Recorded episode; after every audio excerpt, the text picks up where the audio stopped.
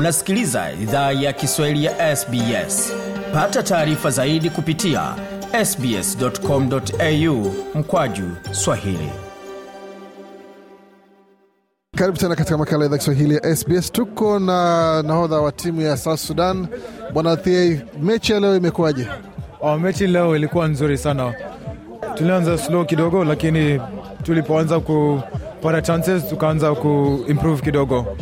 Eh, nasema kwamba timu ya misri hamkuwa mnatarajia wacheze hivyo ama ndio hatukuwa tunatarajia wacheze vizuri tulivyo tulivyopata um, kwenye game. Kuwa tunatarajia tuende tuwaambulie kidogo, lakini haikuwa haikuwa haikufanyika kwenye game yetu eh.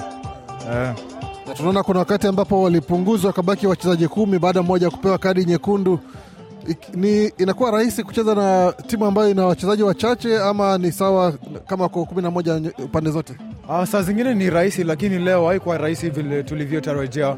Walipewa kadi nyekundu, lakini bado waliendelea kucheza tu vizuri kama timu moja.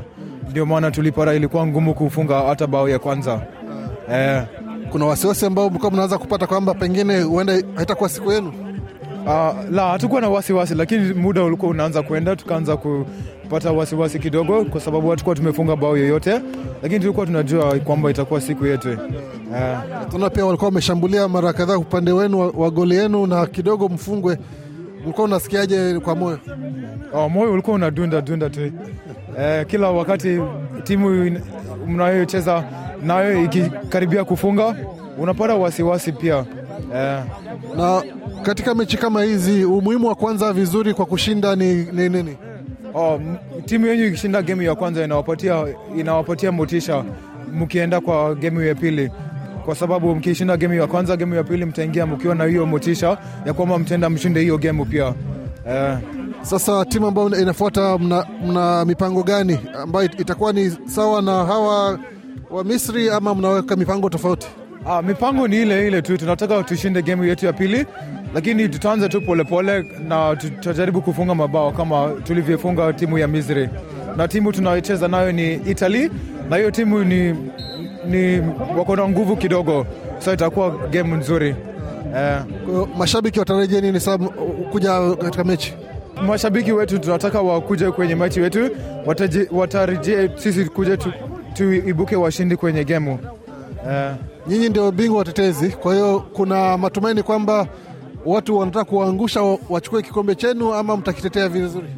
Uh, ndio kila mtu anataka wakisikia wanacheza uh, na timu yetu ya South Sudan, kila mtu anataka kutuangusha, lakini leo uh, mwaka huu tunataka kuonyesha timu zingine kwamba hatukuji kucheza na timu zingine, tunakuja na tunataka kushinda tena kama tulivyoshinda mwaka uliopita. Eh, kwa hiyo watu watarajie ushindi na mchezo mzuri zaidi kuliko wa, wa leo ndio tuta game- zikiendelea kukuja tutacheza vizuri na tutajaribu tutarejea kushinda uh, gemu zingine ili tuibuke washindi tena Yeah. naona sherehe zimeanza tayari pale mziki unaanza ku- kugunga nikusema mnarudi nyumbani na, na furaha nyingi Ndio, furaha tele tele, tunarudi nyumbani tukiwa na furaha na motisha pia, tukienda kwa gemu yetu ya pili, na tunataka kushukuru mashabiki wetu kwa sababu bila wao hatungekuwa tutashinda gemu vile tunavyoshinda. So hizi game zote tunavyoshinda tunawafanyia mashabiki wetu Yeah.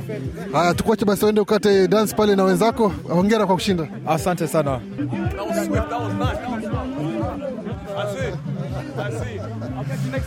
Bwana the hapo tukizungumza naye punde tu baada ya kushinda mechi yao dhidi ya misri kwa magoli mawili kwa sufuri katika kombe la multicultural cup jijini sydney new south wales. Mengi zaidi kusalama mesikia bila shaka unaweza kupata kwenye tovuti yetu ananambani sbs.com.au mkwaju swahili.